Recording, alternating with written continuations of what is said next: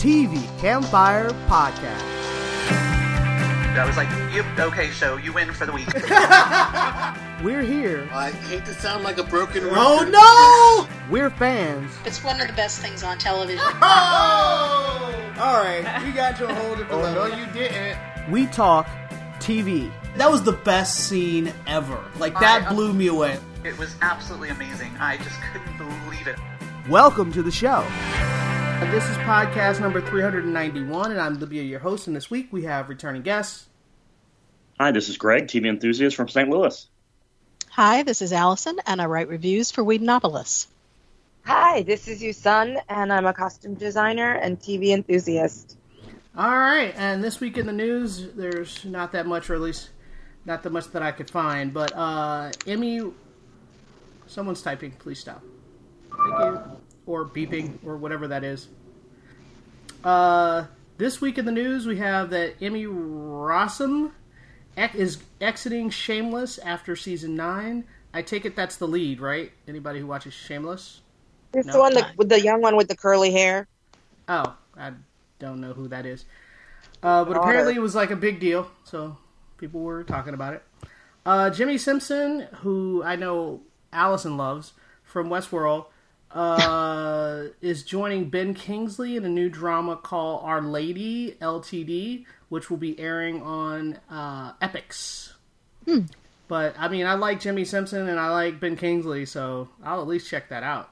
Absolutely. Uh, Mr. Robot will end after season four, and all I can say is hallelujah. Is anyone still watching? Say, say it again, Allison. Is, Oh, any, is anyone still watching? Yeah, I am. I'm, are I'm still with it. Yeah, I mean, I didn't watch last season because I thought season two was such a train wreck. Um, so I don't know what happened in season three. It got better. but at least they've decided, okay, this has a limited shelf life, so let's just finish the story. Because how many times can a crazy man do something and they alter time and your perception and all, like, yeah, it just doesn't work. So they finally figured that out. So thank you. Uh, and if anybody was wondering, they, uh, I mean, I don't even know if this even counts as news, but the Connors has confirmed that uh, Roseanne's character will mysteriously be dead. Well, maybe not. They will probably say, and she died on the high, whatever they're going to say. She's going to die off screen. And for those surprised by that, I'm sorry. But there you go.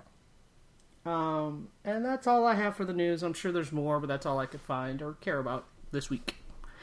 All right, let's start off with the shows. First up, we're going to talk Fear the Walking Dead. And I'm trying to remember what this episode, this week's episode was Morgan gets mysteriously taken to Mississippi in the back of a truck and he meets these people who he thinks are shady, but then he thinks they're nice, but then they turn out to be shady. And Morgan then actually does something out of character for himself, which is weird. Like, I heard the writers talk about how Morgan made that decision, but it seemed so out of character for Morgan, it was weird. Like, I was like, wait, Morgan did what? Like, while he was doing it, it felt surreal. Yeah. Uh, Well, you know what I'm saying? Go ahead. I was kind of confused. I was like, okay, because first he was leaving, he was going to Alexandria, but then he's like, oh, but there was a, a storm, and so now, I, I want to check on my friends, right? Yeah, yeah, he has to go back and check on his friends before he goes. I mean, I didn't get that. Well, I have to admit, I agree with you that when he kept changing direction, I didn't know which direction he was switching back and forth from. I was like, Right. wait, where is he going? Um, up until he gets to the point where he gets on the radio and he's like, the bridge is out. I can't go check on my friends. And he's staring at the bridge, which is obviously not out. And so then I was like, oh, so he was going to go to his friends, then he changed his mind, then he changed his mind, then he changed his mind. And then finally he just got on the radio and was like, no, I'm not going to check on my friends anymore. I'm just going to go to Virginia. And, Yeah. and he's like, the bridge is out, so I can't get there. And he finds I- some guy. He finds some guy with a bag over his head, Right. And and the guy makes beer. he's apparently very, very excited about this beer making process. Yes. Yeah, for the entire uh, zombie apocalypse, this guy has been in a brewery apparently. I, I don't under like I understand how i- in the brewery he probably had some kind of way to have water and fix that up. But where did he where did he get food for the last year or two? It's been a Just ate a lot of barley, basically. I mean, that's what I kept thinking. Is like, if he's been doing nothing but brew beer, where is he getting the supplies to do it? You know, I don't mean, they're- know. I do not because people have to harvest the barley. The barley doesn't last forever, and even if he's making, because I'm assuming he's only making small batches, he's not making. Yeah. So okay, so say you assume the barley doesn't go bad after three years. Sure, whatever. I don't know where he's getting the water supply for that long, and they don't explain how he had food for three years. Uh, none of that is explained. And he's just like, I've been sitting in a brewery for three years. I don't know how to fight walkers. I'm like, well, then you should be dead. Like, that's basically, that was pretty much my entire reasoning when he was talking about, I've been, don't look at me. I don't know how to fight them. I've been in a brewery for three years. I was like, and you should be dead. So, um, but I, I get that they, they, they were like, this is his moment of weakness and dishonesty where he was being selfish. And then sitting up on that car, he's like, oh, it was the same. I was like, that's not the same thing. Deciding, well, I'd rather go. He told everybody he was going home, and they were all like, peace out later, dude. And so I don't feel like he should feel super obligated to go back and check on them because Right. they very clearly said, we don't want to go with you. We're fine on our own later. So that should have, you know, divorced of any obligation. So I don't know why he felt so guilty wanting to go home to his real friends who he's known for years. Um, and Yeah, then that's- then they compared it to those guys looking at him being surrounded by walkers and leaving him. I was like, oh, it was the same thing. I was like, that's not the same thing. uh, go ahead, you guys talk. I was very frustrated at that part, but go ahead.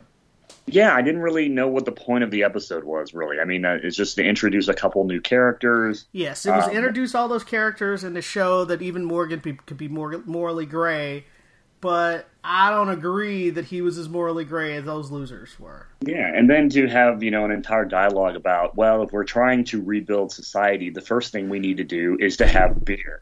That was a really long conversation.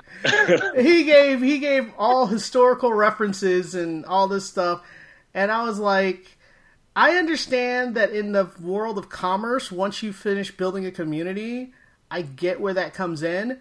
But first, let's build a community. Like it's like cart before the horse sort of situation, you know. So, yeah, yeah. Allison, no, your I- thoughts? Well, as you know, I, I was kind of looking forward to this because I am a big fan of Aaron Stanford from when he was on uh, Twelve Monkeys. Right. So I liked seeing him on this, you know, but his character just doesn't make any sense. and and you know, we're talking about characters who shouldn't survive the apocalypse. You know, I mean, he's number one, but the other guy, no matter how tough talking he is, the guy in the wheelchair. Yeah. It's like I kept wondering how she even got him back into the truck. Right. You know, I mean, seriously, how does how does that work? Is she like Well- superhumanly strong? and she just lift him there, there and his chair all the way up Well, in no, there? they strap the chair to the side. They show the chair is always strapped to the side. But what I Yeah, will but have how to do they say, do I don't that? know. But what I will have to say is, I remember when um, Hershel got his leg cut off, and he was like, he at that point was on a prosthetic, and he was like, I want to go on some mission with you guys, and um, Daryl was like, Nah, you can't go because at the end of the day, it always comes down to running. Sometimes it always comes down, you got to run. And um, I was like, yeah, how is this dude for three years still alive? I don't understand that either. I Yeah, get, it's- I get what they're trying to do, and I think they're going to show he has stuff in his arsenal that keeps him alive. Because I saw something in the preview, his chair is all rigged out that he's got these spikes and stuff that come out which looked cool. I was like, ah, that's pretty cool. So, like, if a walker's coming from behind him and he doesn't have time to turn around, he's got these cool spikes that shoot up and, and kill the walkers. But how does he get the walker off the spikes? I don't know. Yeah. Maybe he retracts them and then that works, I guess. There's but- there's just too many logistics. I appreciate them wanting to be inclusive and everything. You know, I mean, that's that's nice, but it's it's just not realistic in this context. Well, I mean, like, even though I'd like to think I'd be, I've been watching enough of this that I'd be okay, but I'm like, truthfully, once my medication runs out, I'm screwed.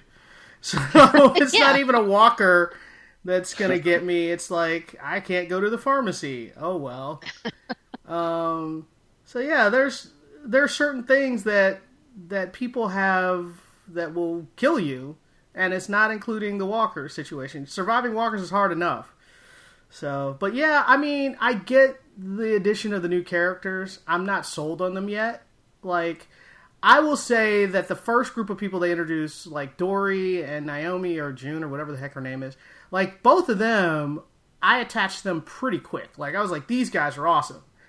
Um, but the new people, mm, no, I think Morgan should ditch them. Yeah, yeah, Yeah, I. I, I don't I don't like them. I mean, I get that they're trying to form a community, and they're like, I was gonna say they're like the Abraham Rosita uh, Eugene group that that added to the group later, except they're not even that cool. And and the only person that was cool in that group was Abraham anyway. But you know, so yeah, uh, we'll see. Um, next week I think they get the whole they start to collect get the group back together, hopefully. Um, and then they meet some crazy woman that's got a walker in her backseat. I don't know what she's about either. Uh, just I don't know. I was so sure that this show was like the first half of the season was really good. I am not sure what's happening in the second half. yeah, yeah. I'm not sure what's going on, and why would Morgan go all the way to Texas and then decide he wants to go all the way back? I don't, I don't understand. Well, he was if you remember when he started his walk, he was crazy still. And Oh, it okay. wasn't really until he gelled with the group that he became a little uncrazy. And um, now that he's back on, yeah, because I think in, I think in a previous podcast you were like, uh, I think he's like one step away from like uh, clear again. right, and he was, he was definitely like that at the end of of last season of The Walking Dead. He was absolutely one step away from killing everyone, and so that's why he left. And in the process of walking all the way to Texas and meeting this group, he got his sanity back. But now the question is, like, where does he belong? And he kind of want to, he wants to go home, which I don't blame him because all the people in Virginia are people that he knows as friends. He he loves those guys, and these people he's only known them for a month or so, so it's not the same thing. He just feels obligated to help them because they're idiots. Like he, you know what I'm saying? So whatever. All right, um, let's move on. I'm really hoping that they get the story going for the second half of the season where it makes sense. Right now, this doesn't. I don't know what's happening, and it's and it's not making me happy. Okay. Yeah, thumb, thumb sideways. yes. All right. Uh, next up, we're going to talk about the season finale of Preacher, and um, a lot of things happened. Uh, Jesse got the voice back. He killed a lot of people. he um, and wait, and he was so oh, and he he damned his soul because he found out that his grandmother, while she still had possession of his soul, sold it to the devil, and the condition was if he killed her, then he was screwed. Like, um, and he thought about it. He was about to leave her alive, and was like, mm, "Can't do it. Got to kill Yep. her." Yep, hooked her Oh. up to the machine and burned the whole place to the ground. Yeah, that was. I mean, that's one of those situations where I think he figured he was going to hell anyway. he's like, might as well uh, kill the grandma on the way. Uh, that was all pretty good. And uh, what was going on with uh, Tulip? Tulip was escaping. Oh, God interfered and rescued. What is? I'm not sure what God's agenda is in this show. Like, it seems very non-specific, slightly related to Jesse. I Like, think he's he's a- definitely related to Jesse. I think he's but it's, afraid of Jesse, and he wants her to keep Jesse away from him. But I think, like, it's very vague. Like, I'm not sure what his agenda is. What do you think? Yeah, he says. Well, I think he said something about he wants, um, he wants the voice to not interfere with his grand plan. I guess. Even though everybody thinks that God has left the building, but apparently not so much. So. Uh, Yeah. But yeah, and and the saint, uh, the saint uh, apparently just decided that he was going to leave hell and or kills the devil. Yeah, because he was like, you know what, I'm over you. Yeah. and, and I this- did like the special effect for that. The bi- the bats crawling out of his head. Yeah. A nice little touch. um, and decides that Eugene doesn't belong there, and so he's going to take him, take him, I guess, back up to the Earth. I guess. Yeah, and and then Eugene finds out that they're going after Jess, and he was like, Jesse, and that's the first time we've seen Eugene like really angry, and I was like, and justifiably so. He's right to be angry because Yeah. everything he suffered was just like a slip of the tongue of Jesse's. Right. You know, I mean, to be fair, Jesse didn't do it on purpose, but he couldn't figure out a way to undo it. You know, and, Yeah. And the thing is, as far as he knows, he just left him there. He doesn't know that he made any attempt whatsoever to try to get him back. which he did. He did make a couple of Yeah, but he doesn't know that. He Right. just feels abandoned. right. And, of so- course, yeah. yeah.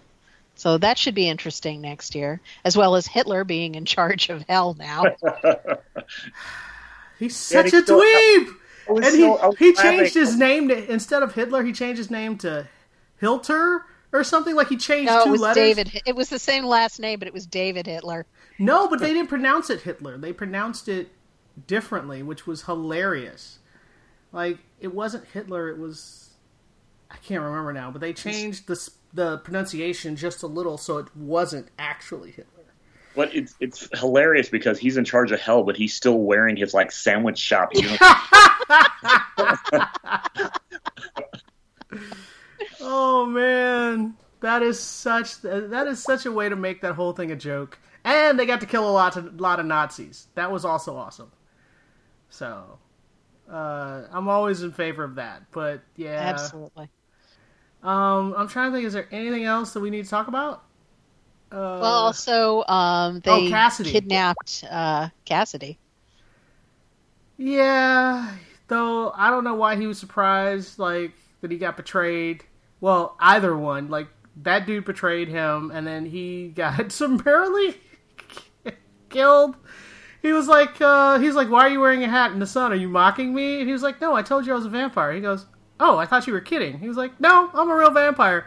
And then he just looked at him and he took the hat off his head and he was like, idiot.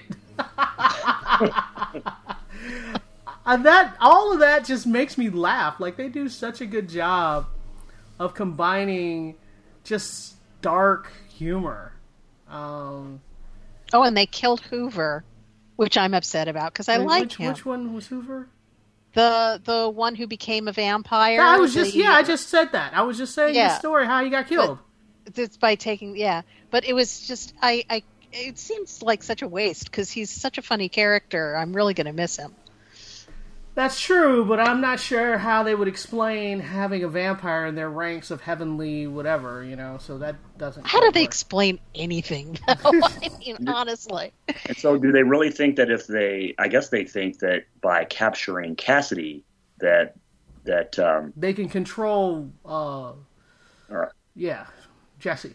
Jesse, yeah, yeah, and it, yeah, and it's like, and of course, in fine fashion, instead of just going to capture him, they rip an entire house off its foundation and then drop it into the of Mexico. Yes, because there's nothing like says overkill like that. And then they're waiting in their big uh, mountain. Um, masada they're in yeah. masada But I mean, I'm just saying their their big like fortress that they've designed, and they're waiting for Jesse to come and try to rescue his friend. And I'm like, Jesse's dumb, but he's not that dumb. And it, I mean, if he see, and all of them are wearing earmuffs and stuff, which means they've got to do this a different kind of way. Mm. Um, i'd like to know what's going on with the the i assume it's an angel that's tied up above cassidy. I i'm kind of interested to see Oh, what's right. going on with that because that was bizarre. It's they didn't explain it at all. It's just suddenly you know he looks up and there's this this captive angel. And it's like okay all right I saw that and I wasn't sure what I was seeing. So yeah. All right, let's move on. Um, I think we're giving this a thumbs up. It was a good ending to the season. I'm excited about next season. This is the way you do it, guys. All right, next up, we're going to talk about Better Call Saul. And this episode was more about Mike and Nacho than it was about uh, Saul, really. Because Yeah. Saul was just kind of in the background doing random stuff and working at a cell phone mobile store, which was weird. Um, he did that so he didn't have to go to counseling. It was like Kim was like, "Well, if you're not, you don't have a job, then you should go to counseling about your brother." He was like, "No, wait, I have a job," and it was it was just him sitting in a mobile store. Like that story, not interesting at all. Right. Um, but Mike was what was Mike doing? Mike was in counseling, I guess. Uh, Oh, right. And it was like, "Oh, you want me to talk?" was like the name of the episode or something like that. Yeah. Yeah. like, Uh, yeah. So he had all this rage at this dude who was fake doing confessions because he just wanted sympathy, and he was just lying the whole time, which is crazy. I mean, I've heard that people do that, but I can't even imagine going to a support group that's about grief and you telling a BS story, and you're just sucking up other people's, you know, sympathy. That's right. that's just so. That's the lowest of the low, man. Yeah, and it kind of reminded me of Fight Club, you know, and that was that was kind of one of the storylines in the movie Fight Club where they were just kind of going to different support groups. Um, he and his girlfriend were just going to different support groups so that they could, you know, talk about their angst. But was their angst real or was it fake? No, it was fake. See, I don't get it.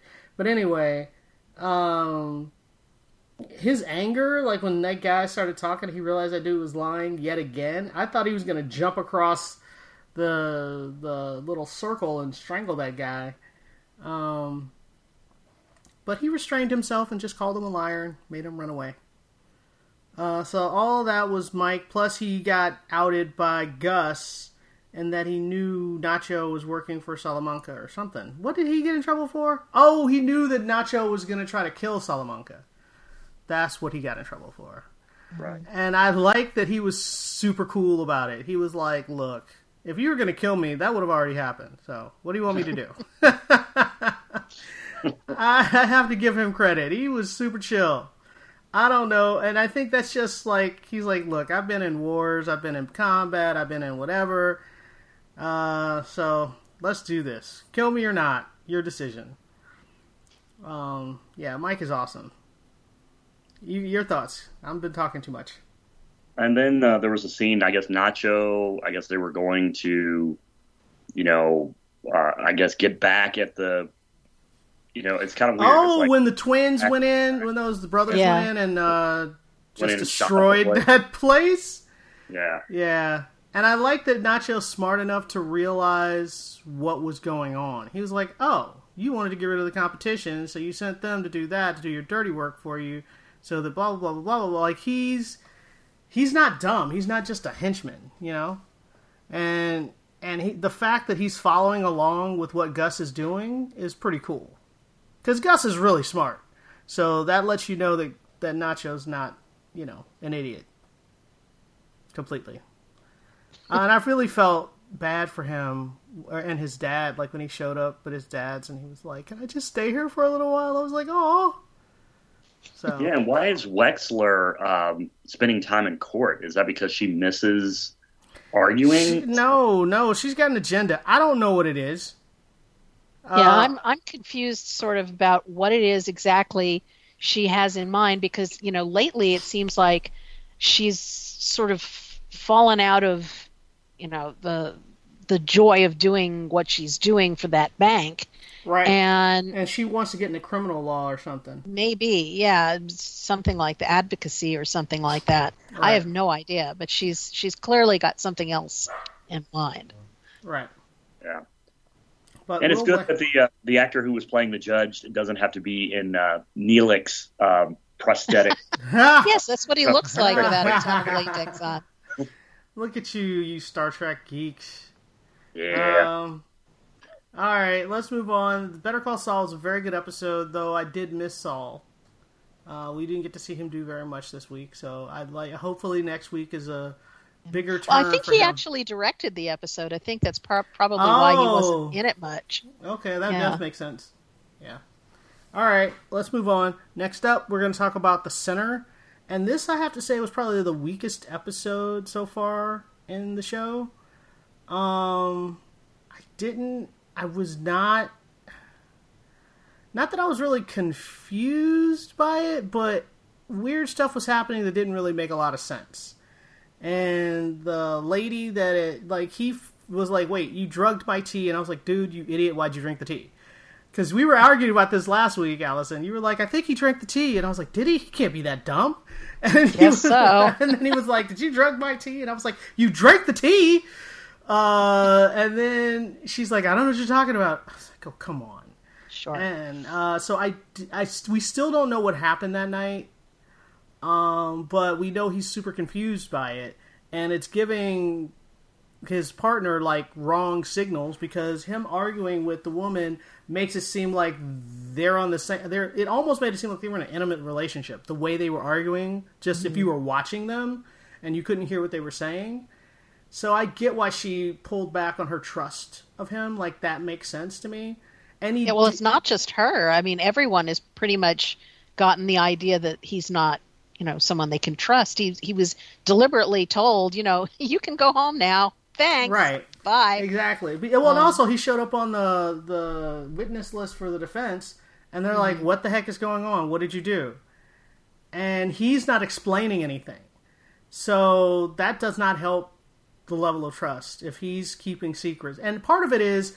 It's not so much as keeping secrets. He really, he legit, legitimately doesn't know, but he doesn't want anybody to know that he doesn't know. So it's a lot of he's trying to cover his own butt, but in a way that's screwing himself. So, yeah. I don't know, and, and basically because of this episode, I have no idea where the show is going, but not in a good way. Not in a way like I'm like, oh my god, what are they doing? It's like this is a mess. Uh, so I didn't enjoy this episode as much as the others. Well, I felt that they clarified other stuff. I mean, they're getting more into the background of what did happen when um, what's her name joined the cult. Right, but I don't. what I the think part of it conditions is. were and- Oh, you mean which the mom or the mom? Uh, her, her, the the the best Now- friend or the, the best friend. No, it was the girlfriend. the best friend when she when she joined the cult and Right. and you know they're making it very clear whose child it was right. and, Uh, and all that But I mean, was- I, that's not a surprise. I feel like they didn't even need to tell. Like that was unnecessary because I already could work that Well, out. I, I- didn't need to visually see it. yes and no because I think that it, at least because of the previews that I saw for for this coming week, I think remembering those incidents uh, is is provoking. Um, uh, God, what's her name now? The the fake mother um, to finally confessing some of what's going on. That she's had it with with what's happening, and she's actually going to come clean, um, at least to Bill Pullman. I know, but I don't know if I believe her. That's my problem. I haven't believed anything she said so far. Like I don't trust her. Just like he says he doesn't. He, like in the previous, they were like, he goes, "I don't trust you," and I was like, "Yes, I don't trust her either." So even though she's saying she's confessing to stuff, I feel like she's got another agenda, and I don't believe her enough to to fall for that. But whatever, we'll see. I just I, I would give this one a thumb sideways, just almost thumbs down. Like I did not enjoy the episode. Okay, but this is a better season than last season. I will say that. All right, next up, we're going to talk about Castle Rock, and um, I will confess that I've only seen the first thirty minutes because I forgot that I was Oh supposed to watch it because it was on Hulu, and somebody texted me like 30 minutes before the podcast about Castle Rock, and I was like, oh my god! And then I started watching. So I can talk about the first half, and then you guys can talk about the rest. How about that? Doesn't, but, Yeah. Okay. but doesn't that, that but doesn't that say something about the show if you're like Oh not no no no no no no no no! This show's amazing. No, this show's great. Um, I forgot because I got onto I was binging something else that we won't talk about, but I was Got binging it. something else and I totally it just slipped my mind because the other shows when I clicked on my TiVo it just was like hey here's the Sinner here's whatever and so those shows were there and this one I have to go to Hulu to watch it. That's kind of the problem with Hulu and Netflix and stuff is that especially if you're going to drop your stuff once a week, which is what I don't like that Hulu's doing, then that means I have to remember to go to Hulu once a week. You should use a TV app. I use a TV app. It's awesome. It just like sends me notifications and reminds me of all my shows, and I can, you know, Well, click that, but but that's the only thing that I would have to do though. Everything else, my TiVo records for me. So right. that's not, and all my other shows they drop all at once. Hulu's the only Right. thing that makes you come back week to week, but it's not showing up on your TiVo. So it's stupid. I hate it. Anyway, let's talk about Anyway. the show. The- it was an incredible episode. I It mean, was. It was just so. It had so much stuff in it. I mean, I, I it, it, it, at certain points my mouth was hanging wide open. Like throughout the, I was like, I can't believe what's going to happen next. Because I'm sitting there wondering. It's like, okay, so you know, you have this couple from out of town that go and buy the uh, the warden's old house and decide to turn it into a bed and breakfast, and um, and but the the warden apparently had been painting uh, portraits Kid, of, yeah. of uh, of they call I guess it's it's called the kid. He's called, He's the, called kid. the kid. They The call him the kid. kid. Yeah. Yeah, I just want to call him Skarsgård. Um, but that's confusing because there's too many of those guys. yeah, but too many. yeah, but um, it, I was sitting there going, oh, so it's not only like his presence that can affect people; it's just even portraits of him can affect people. Well, I don't know because that dude was kind of off his rock before he got there because they showed that he just went nuts in a meeting when he found Well, like, out this dude was wife. like sleeping. The well, because the guy was sleeping with, his wife, and he just Yeah. hit him upside the head with a computer. And um, so he was not the most stable of people in the first place. And then they go and buy this place to start over, and they're like, "Okay, we're gonna give our marriage another chance. We're gonna live in this, you know, nowhere in town, and make this bed and breakfast, and we'll be a couple." And the first people they get to move in or check in are a cheating couple and he just loses his freaking mind. And I don't know if it's the portrait or actually it's, it just could be they're in Castle Rock because we've seen that the effect is pretty much spread across the entire town because of the fires and everything else. So I just think being in the town right now was enough for him. Yeah. Well, Oh. later in the episode, they do mention um, that really, as long as he is not in a cage, his effect can be felt.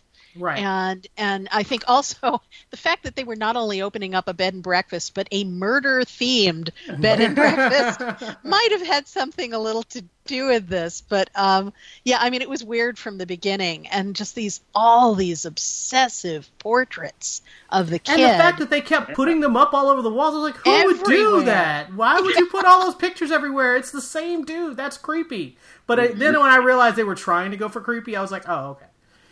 Um, I think it was a combination. I think they were, were trying to go for creepy number one, but also it was the effect of of that. I mean, it was just they were being pushed and pushed and pushed and Right. pushed because well, that's fact what they that the wife the was all is. like, well, it's totally cool you killed their first clients. That's fine. I was like, what? Yeah, we just won't it talk just about never happened. Yeah, we just won't talk about it. And then like, and then she becomes like all stabby, like. Oh, I missed like, that part. I see haven't seen that part. thing. Who does Oh. she stab?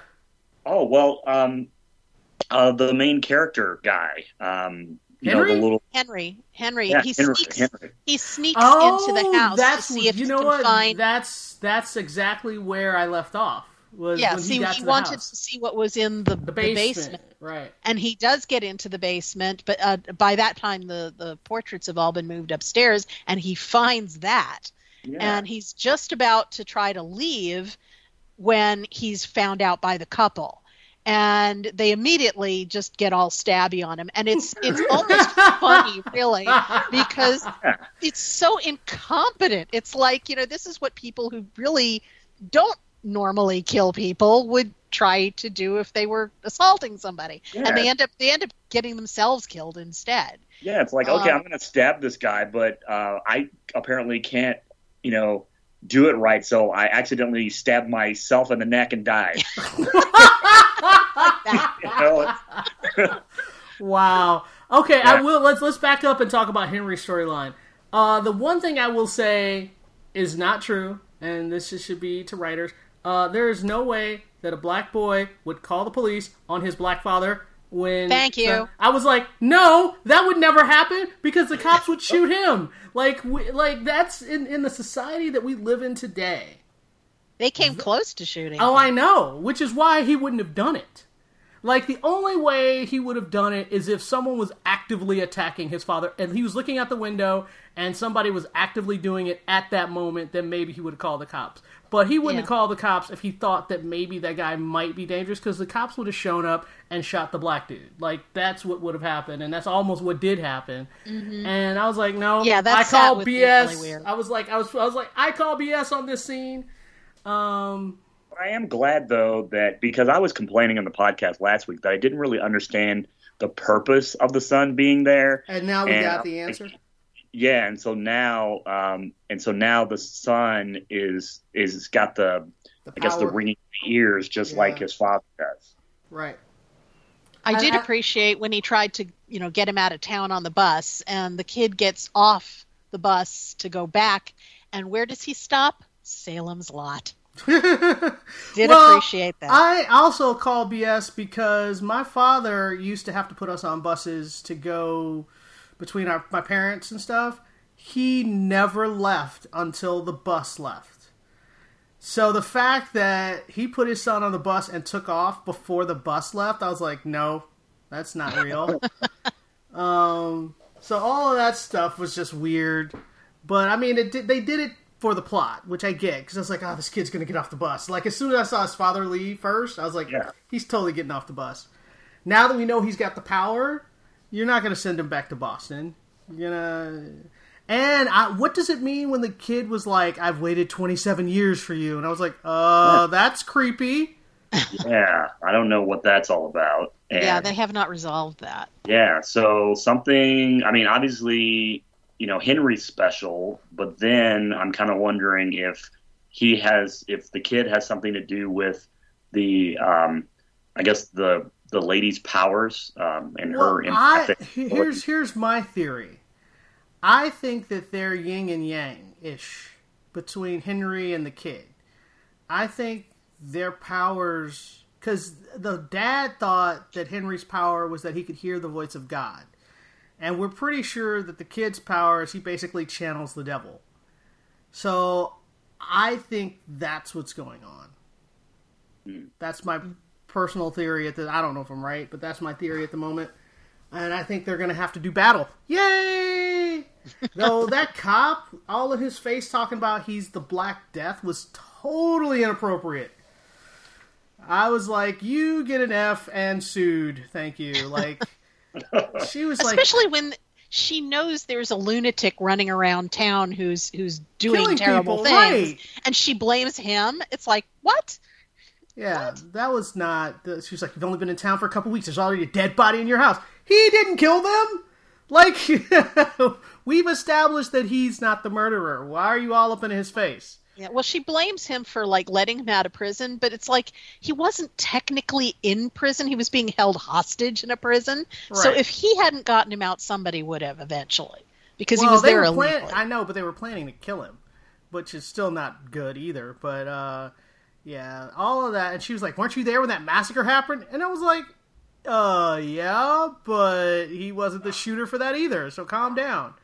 Mm-hmm. Um. Anyway, so that cop got on my nerves. I didn't like her. It's an incredible episode. Thumbs up. All right. Definitely. Next up, we're going to talk about Jack Ryan, which is Amazon's new show, which everybody's been talking about. It's super actiony, blah, blah, blah, blah, blah. And I will say it's an hour long pilot, and I didn't feel the hour because it did actually move really fast. However, my biggest problem with the entire series is the premise of Jack Ryan is that he's a CIA analyst who gets in over his head and you're watching him try to figure out how to maneuver in these really deep waters and then he gets better at it and then he becomes he becomes a cool character to watch. The problem I have with this show is that they start him off as a decorated marine who already knows how to fight and do combat and all this stuff. But then he does the the what do you call it the the the lip service of saying I'm just an analyst. I don't do these things. I was like, what are you talking about? You served in Syria or whatever. Like, what? And they're like, we're going to get on a plane and go and do this. He's like, I can't get on that plane. I just, and I was like, it doesn't make sense. I was like, either he's a decorated Marine who has all this experience, or he's an analyst. You can't have both. And Well, the show was trying to do both. Well, I think what they I, they were sort of, but I think the reason they dropped the ball with you, I mean, they did with me also, but but the point is, um, in the movie, I did not read the books, so nobody school me on the books. But the in the movie with the Alec Baldwin one, they make it clear that, and they alluded to it in the pilot, but they glossed it over that he was a sole survivor of a helicopter crash. Right. So he's suffering from PTSD. So, like, I honestly believe if the show were written better slash directed better, um, that wouldn't have been such a problem for you. It, I'm not disagreeing that it isn't a problem anyway, but they could have alleviated some of the the real impact of that problem by just explaining better that he really is kind of the reason maybe you know like a police officer who's like in a shooting and he chooses to work behind a desk i mean it's a trope but whatever you know what i mean Yeah, and like they didn't. You're how- right. They didn't stress that at all. Not at all, but they did do lip, lip service to it. Abs- They did. They showed you the photo. That guy was reading the newspaper article of Yeah, well, but he never. We never saw him. He never said anything like, "I don't want to go out there because." No, no, no, no. He it, he didn't in the movie either. But um, no, he definitely. There was like I think he had like in bed at night. He he he's definitely had PTSD, like the ceiling fan again. Another Right. like reminded him of the helicopter blades, and you know, and there's a cra- it, They definitely do make a point of trying to explain it, but they just do a really crappy job of it. Right. They really do. Because I You actually know, so- I saw it, but I didn't necessarily. It didn't register. Yeah. yeah it's the register and that's you know for me you hit the nail on the head i'm sorry i think i've just like um stolen this co- this No, comment go from for you it. Go for it. But, but um but that's that's actually you know the problem which is what alec baldwin did so brilliantly it's funny because i, I was reading this article about ranking this is actually crazy the this article ranking all the jack ryans and i thought how many jack ryans have there been like what are they talking about I was like, can they rank them? Is there enough to rank? Um, and it turns out there are five guys, five Jack Ryans, and you know it started with Alec Baldwin, um, you know, and then there was uh, Harrison Ford, and then there was um, uh, I don't know Chris Pine, uh, oh uh, Ben Affleck, Ben Affleck first, Chris Pine, and then John Krasinski. So I was like, oh my god, and and really, you know, besides, uh, you know, for Harrison Ford, which I'm pretty sure we'll watch him in anything. Um, Alec Baldwin to me was the quintessential uh, Jack Ryan because he was very convincing as a desk jockey. You know what I mean? Even though they told us that he had also seen action. Um, and that to me, you know, first of all, I disagree with you. I did not think that I, I felt every minute, every nanosecond of that of that it half seconds. I I really felt every minute of that. The pilot, I thought, and in fact, they did such a j- bad job for me. Um, like sometimes a, a pilot and or a, even just an episode will throw you into the action to kind of tease you and then slow it kind of back Right, down right, and stuff. right. So I get that. But at, at 15, 20 minutes in, I was like, did I like accidentally fast forward and like start watching this from like, you know, 10 or 15 minutes in? Did I fall asleep for like seven minutes? I just thought it was so not set up well. You know what I mean? And then, like you said, he was almost already like too actiony. And I thought, what, what's happening? So, Well, yeah, Yeah, my, I- my biggest my biggest problem was at the action scene at the end when he gets into the fight. He was so calm when he Yeah. was fighting this super military dude, and Yes. they're they're going at it, and he is so freaking calm. I was like, "Am I watching The Equalizer? Like, what is this?" yeah, yeah. I mean, Yeah, I, yeah, he's the, any There's no normal person. Yeah, e- e- even if a guy, even if it's a regular combat guy, if he's in combat, he's going to be scared. He's going to be fighting. He's going to be thinking about this. He's going to look scared a little bit.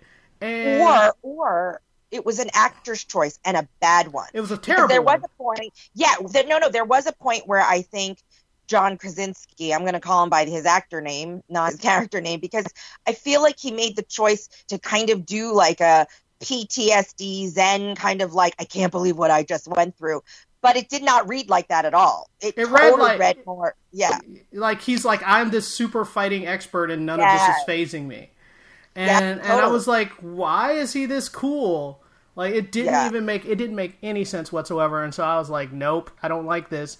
So, I mean, I'm probably going to watch more. I think maybe. Well, let me say this. Let me say this. I am a masochist because um, it was sort of by accident, but I watched the the pilot, and I, I really need to say a few more things about this, the show before we move on. Uh, but I ended up watching another two to three episodes because I was in the room, and like it was, you know, it was the next episode came on, and um, you know, I thought to myself, well, whatever, I'm sitting here, I've got things I'm doing, so I thought, and oh, and maybe it'll get better. Oh no, it got worse, and it was so. it- it- and I thought I am too lazy to reach for the remote and just turn it off, you know. And I thought, what's better, silence or like crappy Jack Ryan in the background? And you know, so and laziness won out. I, I mean, I would have had to have gotten up, so I thought, ugh, fine. But the thing is, it does not get better. It actually kind of gets worse. And I know, Ah. you know, I don't.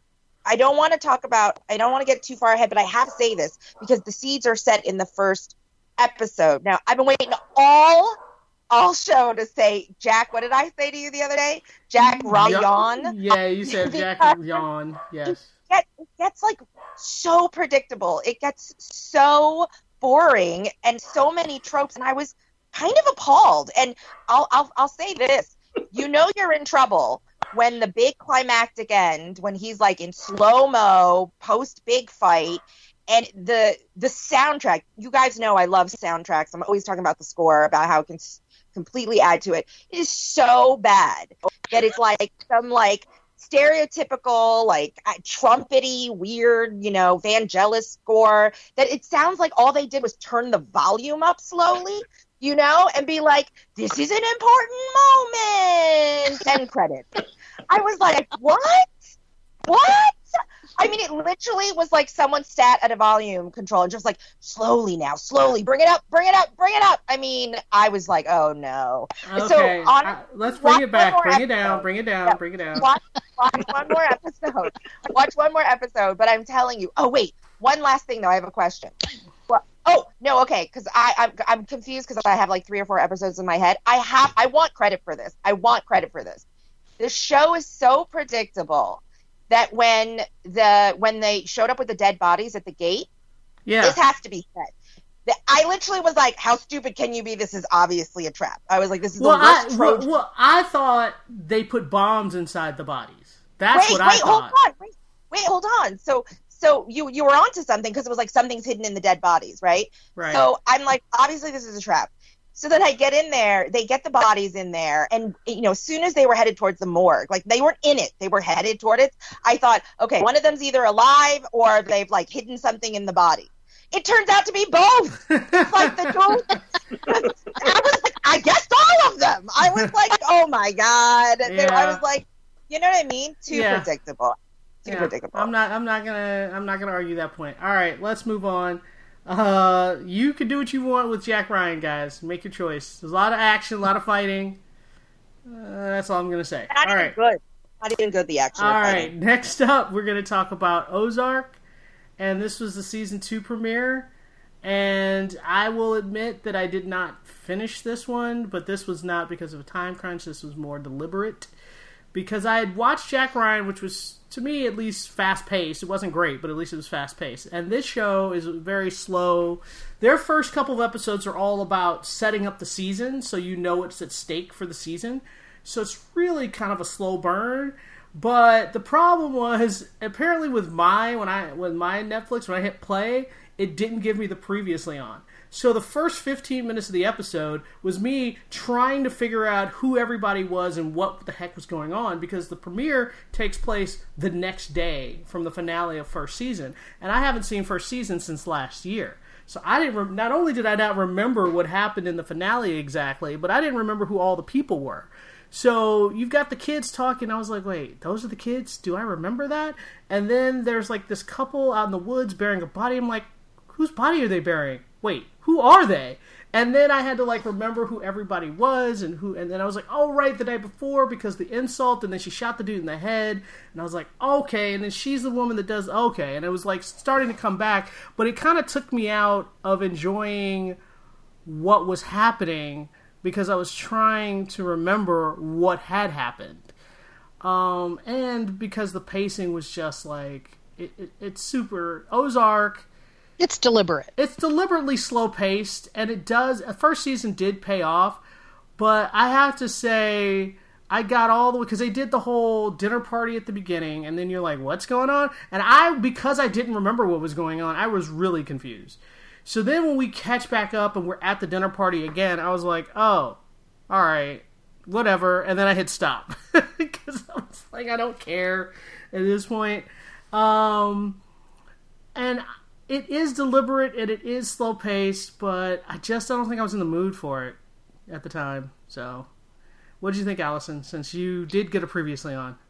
Um, yeah, I I did not make the mistake of watching something really actiony beforehand, so I was I was okay with the pacing of it, and also, um, I guess I got lucky somehow because I did get the previouslys. That when I hit play, they did this uh, previously on that was framed as Ruth talking to her father and bringing him up to speed on everything that had been going on over the last year, and it basically brought the audience up to speed, which was really important because like you i'd forgotten a lot of the little details. So that was that was something that that i thought was very important to have. And i benefited from that. So by the time it actually started for real i was you know up, up. on what was happening and I, I knew I didn't have to question I slightly questioned you know what they were doing at, at this this ball and dancing but um you know the it was like oh okay we're doing like a flash forward Or- kind of thing Well, that was my problem. And- I didn't know if we were flash forwarding, flashing back, flash. I didn't know what was happening, so I was really, I was lost for too long yeah which i'm sure was really uncomfortable. Fortunately i didn't i didn't have that. And um i from from the perspective of of being able to go okay i know what's going on everything you know worked well from there. I i immediately got back into the storyline. It it is very as i said deliberately paced. It's not super actiony. There are moments of violence that comes you know almost out of nowhere and uh, can be really graphic and horrible. But in between that it's it's mostly you know characters just talking and negotiating and conning. There's a lot of tension build up if you know what's going on. Right. um, and and it really relies on that a lot because most of the people who uh, Marty and and his wife have to deal with um, Are very scary are- people. they're extremely scary and they're extremely crazy. A lot of them, um, especially the Snells. You know, the the the hillbilly couple. Well, the wife, Um, especially, at least the husband, if he's going to kill you, you'll see it coming. You're like, Yeah. oh, because I did this thing and he got mad, and then that makes sense that he wants to kill me. But the wife just like flips out. Oh, she's completely gone, and Yeah. he's. But the thing is, he supports her and everything because he because he loves her. So as as crazy and freaky as she is, he's going to back up everything Right. that she does, even though he is. I mean, he's he's more evil than than crazy, but he nevertheless will will back up all the crazy of his wife. And they've also got this thing going that you know they have like this this hillbilly uh, you know code that they go by which really isn't anything except whim really but they they consider it like this hard fast code and you break it even accidentally and they will murder you instantly I know. Right? um so and you know there there are those people and now also we've we've got the situation The of cartel. uh, the cartel is coming down on them and Ruth's father is getting out of prison and it's just this endless line of dangerous crazy people from all possible directions um what was, it, it what was insane like was that, walls closing in. that scene where Ruth is talking to Marty and she's like, "Well, I want a better position." He's like, "Okay, what do you want?"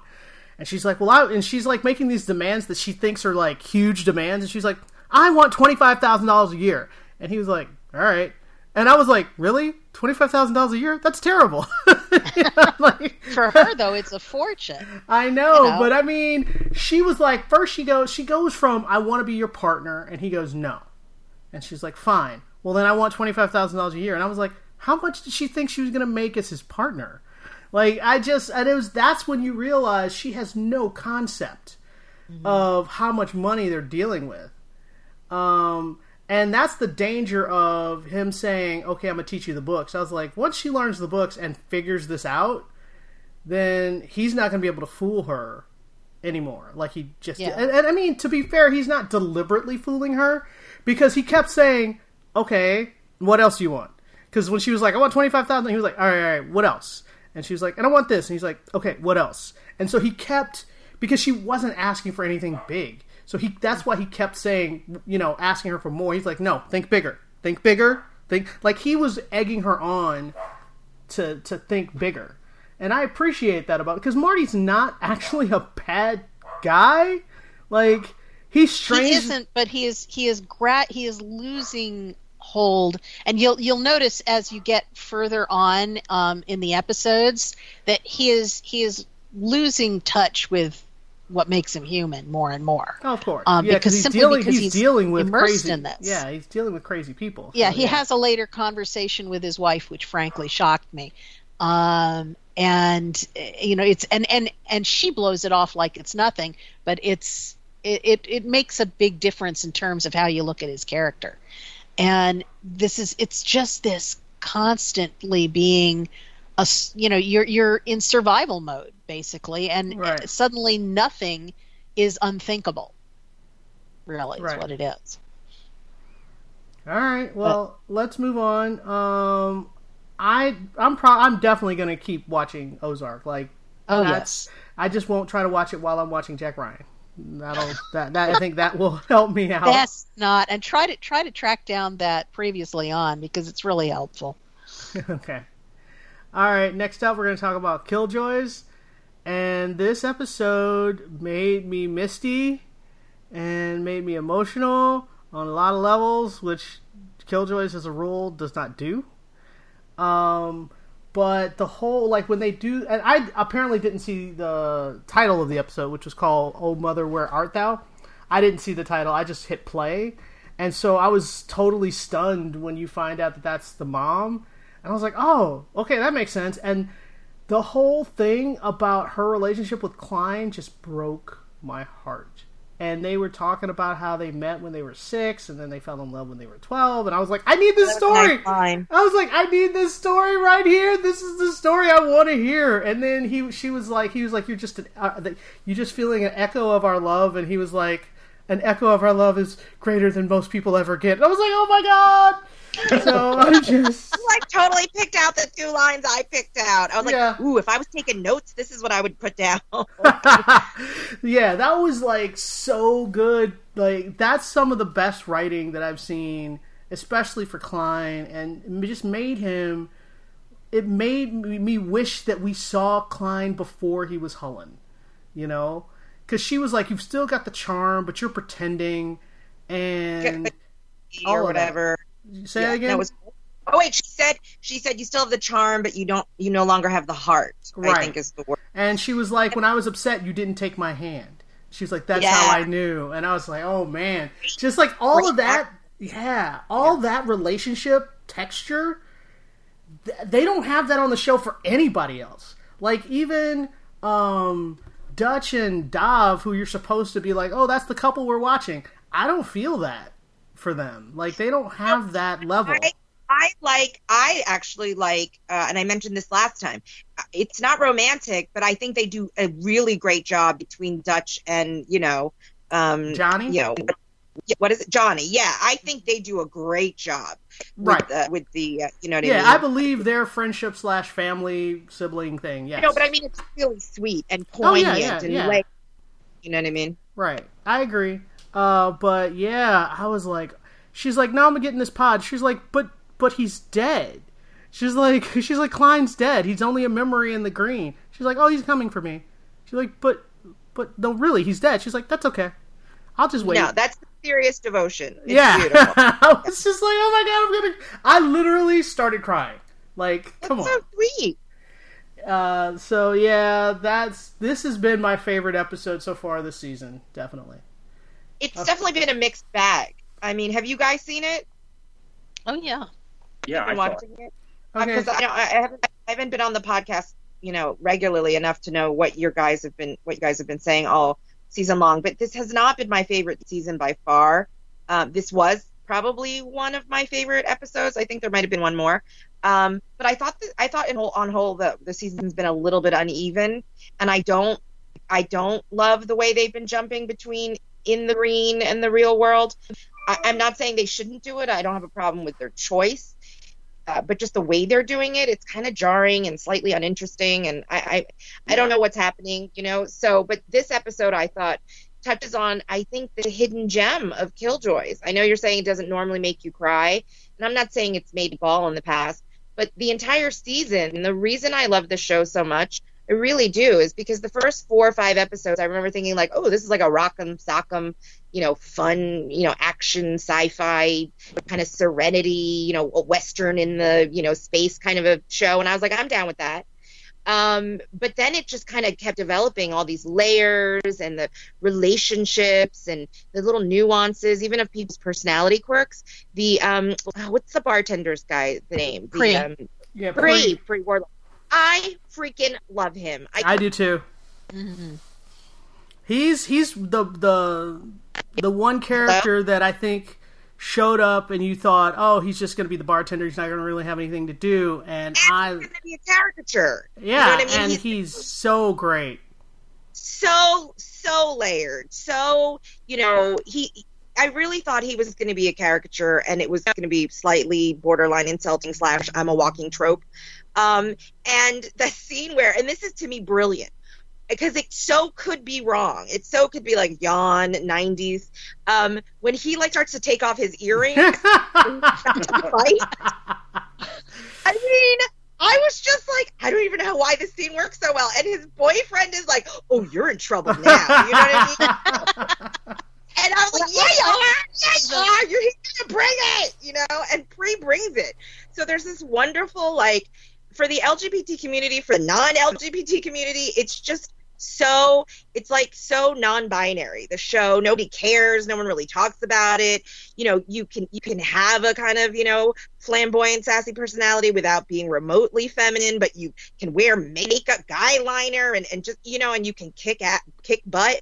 I mean so for me Pree also is like a wonderful example of how um you know you're breaking stereotypes by just kind of living in your stereotypes and like just doesn't matter. So i i feel like this episode on the whole uh, the humor is spot on the action is good you know and then the, they do a really nice job. Like like you said you hit every line that hit me. I didn't cry but i definitely was like i was like yeah i love killjoy. And that's me. I'm done. All right, Allison, Greg, either one of you guys?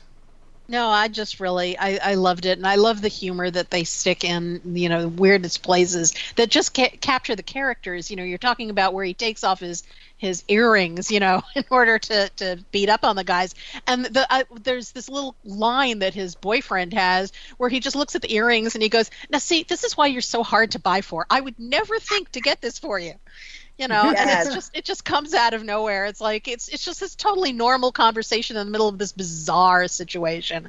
And and they do things like that that i think are great. And yeah i i really enjoyed this this episode a lot. Uh, Greg, any comments? Um, no, I mean, um, you know, I've talked about it on the podcast before. Um, you know, this season just really hasn't been doing it for me, and um, and really, you know, I'm I get tired of all of the flashbacks. You know, it just kind of reminds me of uh, of like an Arrow episode where it, they're just totally like retconning things like over and over and over, and it's just um, it's just I don't I, I don't even know what's going on with the story anymore. Really, it's like okay, we're gonna You didn't. we're gonna I thought that this flashback was particularly good, though. I mean, generally speaking, I see what you're talking about, but I thought this was really important. i agree with both of you I, well, I mean, I- I I, I, agree with Greg you. I, yeah, I agree with you in general about the, some of the other episodes. The flashbacks didn't work, but I think this is an example where the flashbacks did work. But I, I understand mean, what we, you're saying. We talked last week Yeah. too about how there's a lot of redundancy on the show, and I, I really, you know, like I think one of the reasons this episode worked so well is because we didn't have to go into the green again, right. and Yes. and that that is just tedious stuff for me. It really is. It really is. That's why I had a problem with this season as well. I feel like we're kind of all on the same page Right. about the unevenness of it. Yeah, Yeah. I think we agree. All right, so but overall, I think it's kind of uneven, but this episode was definitely an A in my opinion. All Sure. right. Uh, if you guys have any questions or comments, send them to tvcampfire@gmail.com. Follow us on Twitter and on Facebook. You can listen to us on getthepointradio.com, Krypton Radio, We Now Listen to iTunes. And we'll talk to you guys next time. Bye-bye. Bye.